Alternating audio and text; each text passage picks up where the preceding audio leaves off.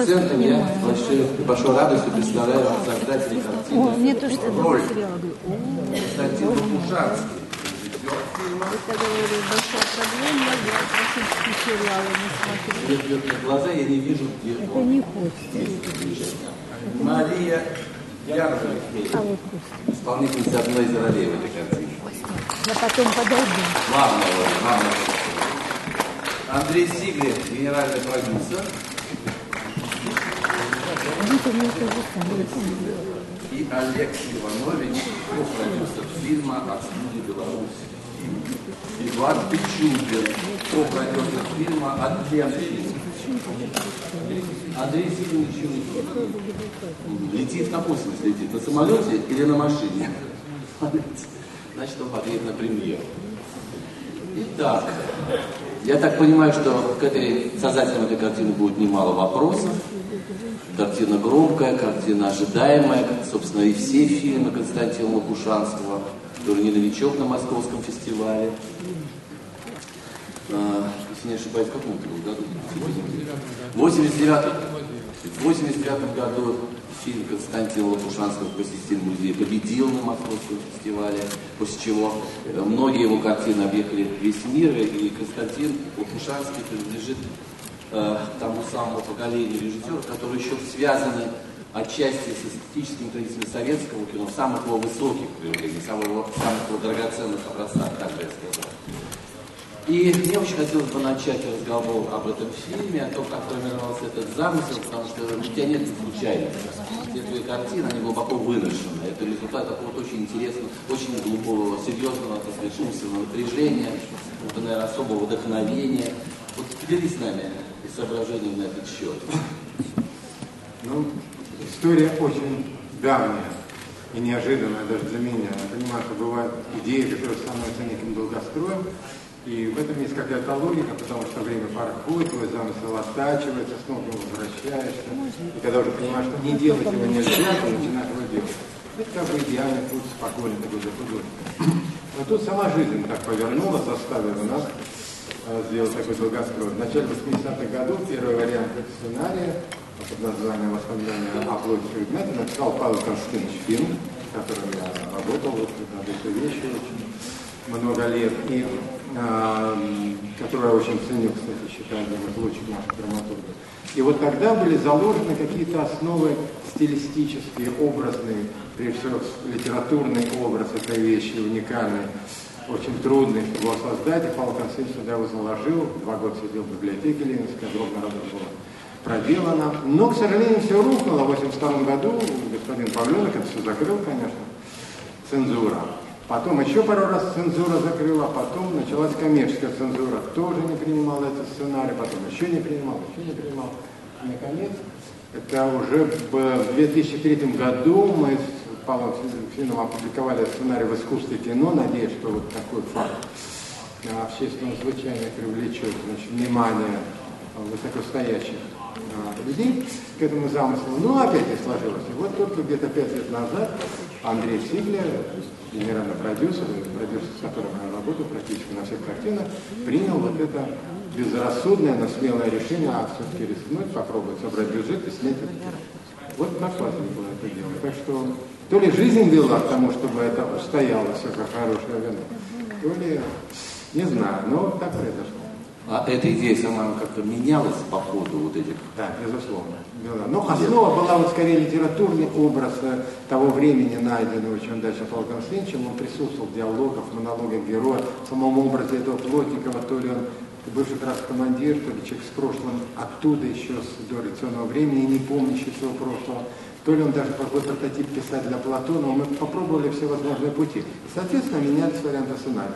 Но вот где-то после «Гадких лебедей» меня вдруг осенила идея, что была такая давняя у меня идея снять об актере, который в жизни сыграл роль другого человека. И вдруг эти две идеи объединились.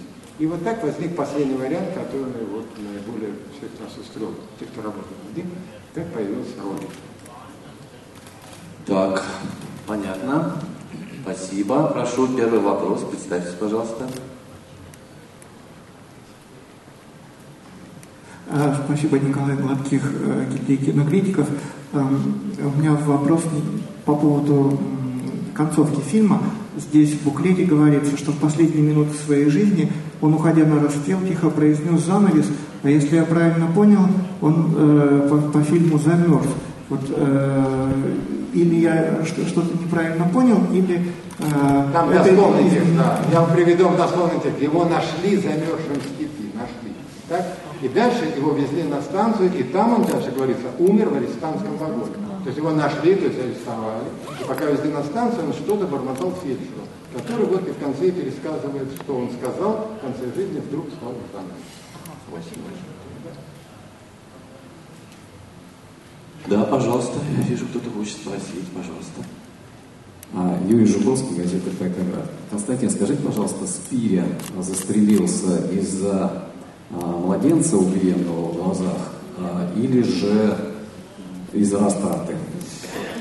Ну, зная то время, э, я не думаю, что такие мучения в традициях Федора Михайловича свойственны были таким персонажам. Скорее, растрата подтолкнула.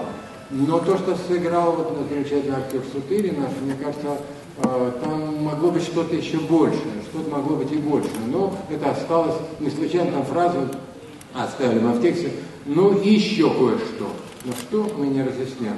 Могло быть еще кое-что. В те годы уже многие понимали, что эта революция, которую они сделали, совсем не к тому привела, к чему они хотели, чтобы привела. Эти могли быть причины. Но растрата, вероятно, была главная причина в то время за такое, мог и так и так потерять голову. Ну, ну, там, понимаете, там прочитывается, что герой Максима Суханова, роль в реального персонажа, мог этим самым привести к гибели каких-то людей. Мог, такое может читаться, но э, э, впрямую этого сюжета нет. Понимаете, могло быть, потому что такая э, мысль сама, такая галлюцинация времени, такой маскарад времени, ну это да, это свойственно был того времени, маскарад был, маскарад кровавый. Но он был скорее в эпоху революции, в этот период тоже, тоже была мимикрия странная, и а, само время НЭПа, время странной мимикрии. А, поэтому, да, могла и такая мысль возникнуть в голове Спиридона. Но это отдельно была бы тема, отдельный сюжет. Это про это надо было делать, это как минимум половину фильма, это слишком сложный персонаж получался. Вот. Мы не пошли по этому пути, потому что сосредоточились на, все-таки на главном герое.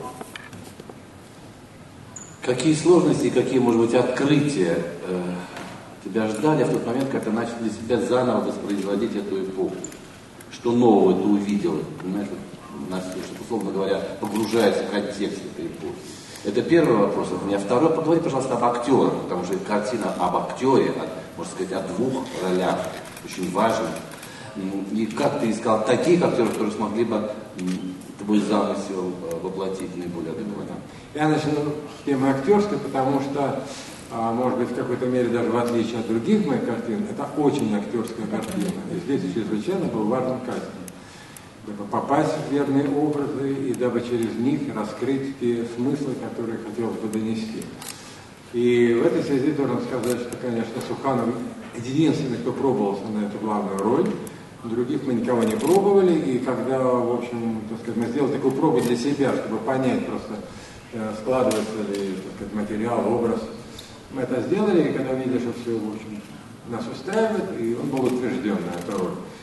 Потому что, конечно, чрезвычайно сложно, на мой взгляд, было ему создать три образа, и все смыслы, которые читаются, которые отстаются в подсознании, какие-то мелочи. Понимаете, в этой вещи я для себя открыл вот такую вещь профессиональную, что а, драматургию могут вести не только диалоги, события, а ассоциации какие-то, которые вызывают что-то, может становиться частью драматургии. Вот маленький а выходит Суханов из машины, которая в театр подвезла. Вот он выходит, и мы так, наверное, о, Станиславский, а, Шаляпин, нет. Ассоциация наша есть. Мы знаем этот образ профильный, естественно, водородный, да? Мы знаем Шаляпинскую эту шубу, которая известна, фотография. Это наша ассоциация, но они мгновенно нас относят к актерству того времени, тех актеров. И это важно. Мы в сюжете это не говорим, этого нет нигде не в диалоге. Но в ассоциации зритель успел мгновенно настроиться на волну. Вот такие вещи чрезвычайно важны э, были в картине для меня. Вот. Ну, у Суханова их очень много там смыслов. И, так сказать, перечислять я не буду. Я считаю, что это огромная удача для нас, что мы работаем вместе. И Я очень ему благодарен за огромный труд, который был на картине. Я хочу сказать несколько слов о взгляд, прекрасной финской актрисе Марии Ярентине, которая здесь присутствует. Потому что, а, вот знаете, всегда можно чему-то учиться. Вот я впервые видел такой уровень профессионализма и подготовленности к съемке, который демонстрировала Мария. Так как она все-таки финская актриса, а мы решили пригласить ее на пробы, дабы посмотреть, ну, как русскую сцену на русском языке, как она ее сыграет, удобно ей будет или вообще. Вот. Она приехала на пробы, совершенно замечательно сыграла всю сцену на русском языке, вторую сцену на русском языке. Я к ней подошел, стал говорить по-русски. Ну, в голову не могло прийти, что этот человек не говорит по-русски вообще.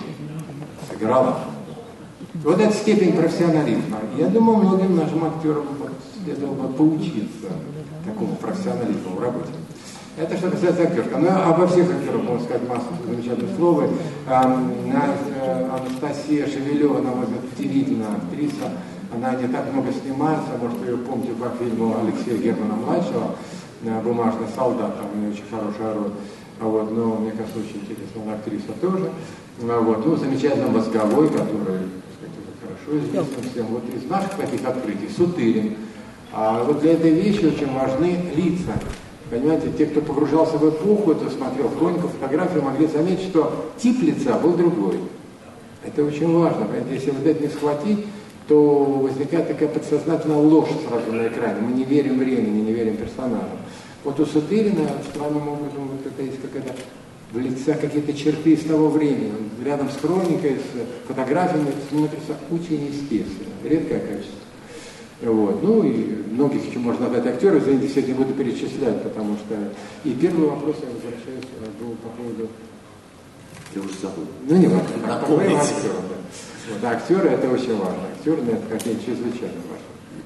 А может быть, Мария что-нибудь добавит к сказанному Косте? Maybe you add something, because... Перейдите, пожалуйста, чтобы все было понятно. Все слышите, да? Как вам? Как вам работалось с Костей? Действительно, это был такой серьезный вызов играть на русском языке. Я понимаю лучше, чем я uh, But uh, maybe for everybody, let's uh, change to English. Um, I have to tell first, first of all that the, the whole trip, whole journey, I mean the journey to Russia and the journey to this film, uh, in a way, it, uh, I got my faith back. Faith to films. Uh, faith that there still exists the art form called cinema. Because nowadays it's so uh, usual also in Finland that all this entertainment is uh, getting so, uh, so big. So the art and the message and the deep levels and the whole universe which one cinema can, can perform, it's uh, sometimes forgotten. So for me, first of all, this was like, oh, there is this kind of people, there is like this spirit of the old world. It still exists when making films like this. Спасибо большое. Я в первую очередь хочу сказать, что это путешествие в целом, то есть участие в этом фильме «Поездка в Россию», они вернули мне веру в кино как искусство, потому что сейчас в мире так много развлечения, это искусство превращается в первую очередь в развлечение, и пропадает э, вера в глубокие смыслы, в поиск, в э, значимость этого направления как искусства. И поэтому для меня это была возможность поверить вновь, что старые времена, они существуют и сегодня. Спасибо. Был вопрос, что я открыл, как это образ нового да-да-да, как, как открывалась для тебя эпоха того времени, которое ты воспроизводил, потому что каждый раз кино есть кино, оно требует какой-то фактуры, реальной фактуры, несмотря на то, что это исторический фильм. Вот тут интересная вещь. И, как ни странно, я понял, что надо искать звучание эпохи. Звучание. Какой-то образ звуковой, который бы позволил погрузиться. И уже забегая вперед, могу сказать, что оказался прав, когда выбрал образ вот этого продуваемого ветрами жуткого холода, какой-то метельности тотальной, которая присутствует в картине. Почему говорю прав? Потому что Александр Николаевич Сокуров, мнение которого очень высоко ценил, он об этом как раз сказал, что у него было высказывание о том, что для него это было таким очень важным открытием тоже о эпохе, о времени, вот эта метельность, образ холода, который есть в картине. Вот. И, наверное, это правильно. Еще, кроме того, что изобразительное время проявляется, оно еще звуково как-то проявляется. Вы вспомните фильмы Германа, где вот этот второй план немыслимый, но как без него? Без него не будет этой эпохи. Каждая эпоха звучит по-своему. Я не хочу сказать, как наша эпоха звучит, никого не огорчит, но оставь, да. вот. Но те эпохи звучали, да. Какие-то это вот тут есть интересные какие-то вещи в плане режиссуры, которые ну, для меня были в каком-то роде да, тоже открыты.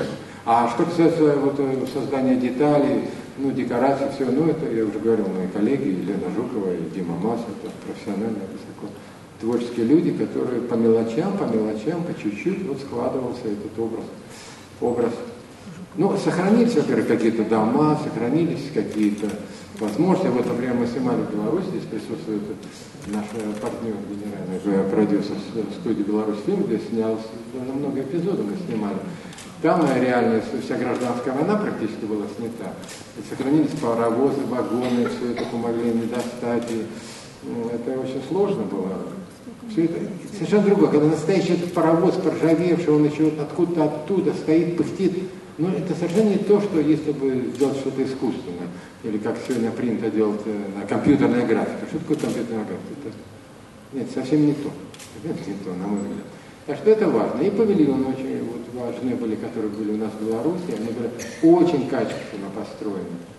Фактура, каждый стенный предмет, все это очень важно. Я хотела, чтобы продюсер этого фильма и от Ленфильма, нашей замечательной студии. Есть вопросы, можно? А, ой, Лена. Хорошо. Я просто тебя не видел за контражом. Да. Да, пожалуйста. Можно, да, вопрос э, к режиссеру? Э, Кость, значит, вопрос такой. Э, этика э, русских символистов, которая, в общем, прочитывается в этой картине, этика обитателей башни Слоновой Кости, у которых была такая мечта э, абсолютно ликвидировать границу между жизнью и искусством. Она как-нибудь э, участвовала в формировании концепции э, режиссерской, вообще общей концепции фильма? Этика а, сценаристов, Символизм. А, символизм? А, ну, конечно, безусловно. Дело в том, что вот э, все эти идеи, столь кажущиеся нам сегодня экстравагантными, в том числе идея еврейного, я думаю, она сильно навеяна вообще тем, что принесло символизм, был склонен к таким парадоксальным идеям. Э, вот. И в этом есть некое эстетство, конечно, но когда понимаешь, что это было эстетство над бездной, понимаешь, может быть, это был единственный лот, который позволял им опустить его туда в это время, дабы его понять. А другого, может быть, и не было.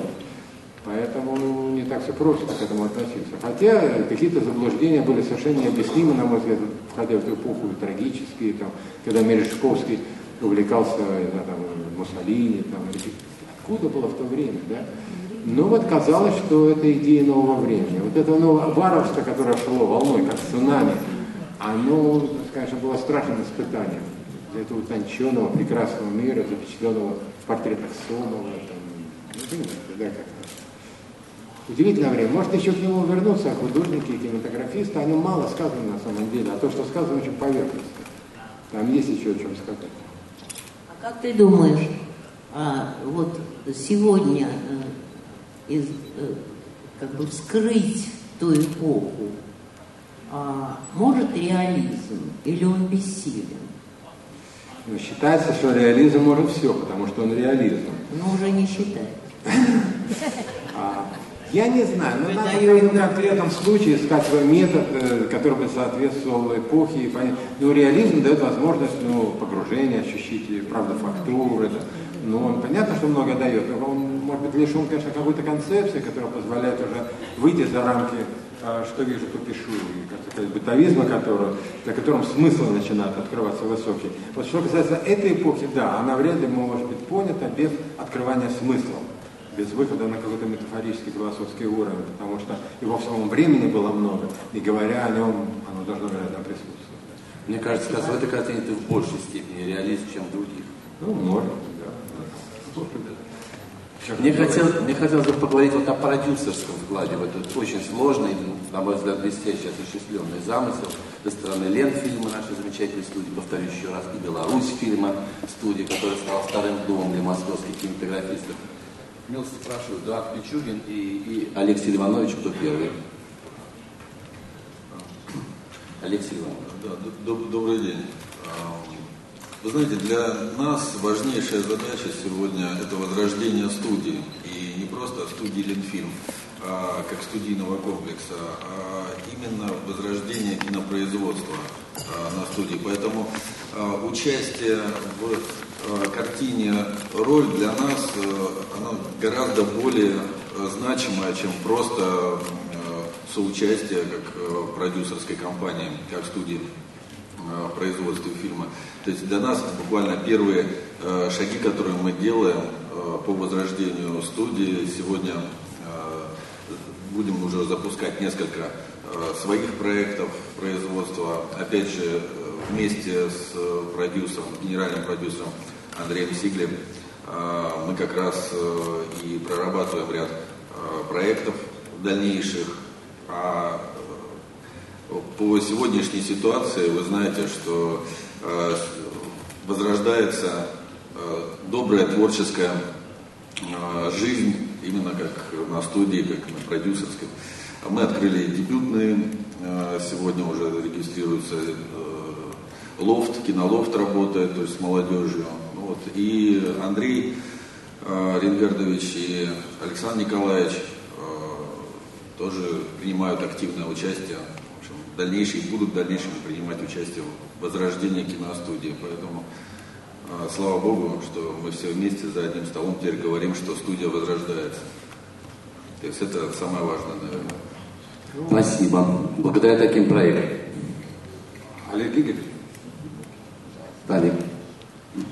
Ну, для нас очень важно, прежде всего, имена, которые были в этом проекте. Это был Андрей Сигли, он позвонил, и мы, узнав, что это Лопушанский, Сигли и Суханов, мы сразу сказали, да, у нас не было долгих тиских терзаний. Ну, Во-первых, э, еще по ВГИКу мы знаем, кто такой Лопушанский, потом мы знаем, кто такой Сигли. Ну, и мы понимаем, что это будет очередной э, достаточно интересный фильм, который очередной в хорошем смысле, который э, будет находиться вне контекста постмодернизма. И нам все, что создает новые вселенные и возвращает уважение к кинематографу, очень важно. Спасибо. Можно вопрос? Вот здесь, вот здесь, вот здесь, с левой стороны от вас. Ну, вот, Пожалуйста, пожалуйста. Спасибо. Вот э, при всем благодарности помощи белорусской э, студии, и я знаю, что Ленфильм нашел как бы резерв дешевый, потому что там подешевле и Астрахан, и другие. Но меня удивила операторская работа. Мне кажется, очень низкого качества. Обратите внимание, сидит актриса, значит, э, освещение поставлено из рук вон плохо. Вы обратили внимание, на ее теле какие-то непонятные полосы. Что это, что это такое? Это просто вызывает... Мы отучились от настоящего хорошего изображения, Совершенно. которое здесь вижу. Не, просто, да, я знаю, что у нас в Москве осветители очень э, тщательно подходят к этому. И второй вопрос э, режиссеру. Скажите, пожалуйста, вот э, порой смотришь и говоришь, это Петренко. Кто, э, ч- э, на кого давил больше Петренко, на вас или на Суханова? Вот просто просится, просится такое сравнение. Спасибо. Второй вопрос я его не понял. А вот на первый скажу. На мой взгляд, э, это лучшая работа оператора Дмитрия Масова. Его огромная. Блестящая Она стоила ему огромного труда, вы понимаете, это в наш вариант сложно. И несколько слов хочу сказать о продюсере, так как вот сейчас нет продюсера Сигли, никто не скажет, что я... А, уже придумал. Андрей А, Сигли. ну, я хотел поддержать. Я должен сказать, что вот э, риск, который на себя взял, когда решил запускаться, еще не было никакой команды. Непонятно было, кто будет участвовать в этом фильме и на какие деньги делать. Бюджет реально намного превышал то, что мы могли получить от Госкино. И он встрял в это дело, вот, э, дорого стоит. Поэтому тут он заслуживает э, за этот риск именно, за умение рисковать. Но в наше время, к сожалению, это одно. Я еще хочу по оператору сказать, потому что один из первых съемочных дней начался в 35-градусный мороз, это была ночь, это была железнодорожная станция, и э, это пленочная камера, рефлексы. И мне кажется, что изображение было сделано а, вот именно таким, а, каким его хотели получить творцы на выходе. Потому что здесь нет ничего промежуточного, ни один дубль, который. Я не помню, какое количество цветокора мы сделали, по-моему, этих раз тоже было гигантское Э, гигантское количество вариантов. Нужно получить то изображение, которое хотели сделать творческие работники. Поэтому здесь нет ничего случайного. И если там есть какие-то светотеневые контексты э, где-то, то они работают по задаче. И хочу сказать, что все павильоны и каждый квадратный сантиметр был э, высмотрен режиссером картины. Мне это было очень важно, потому что он задал такой риск съемочной группе, что у нас на студии такого давно не было. Так, жду вопросов из зала.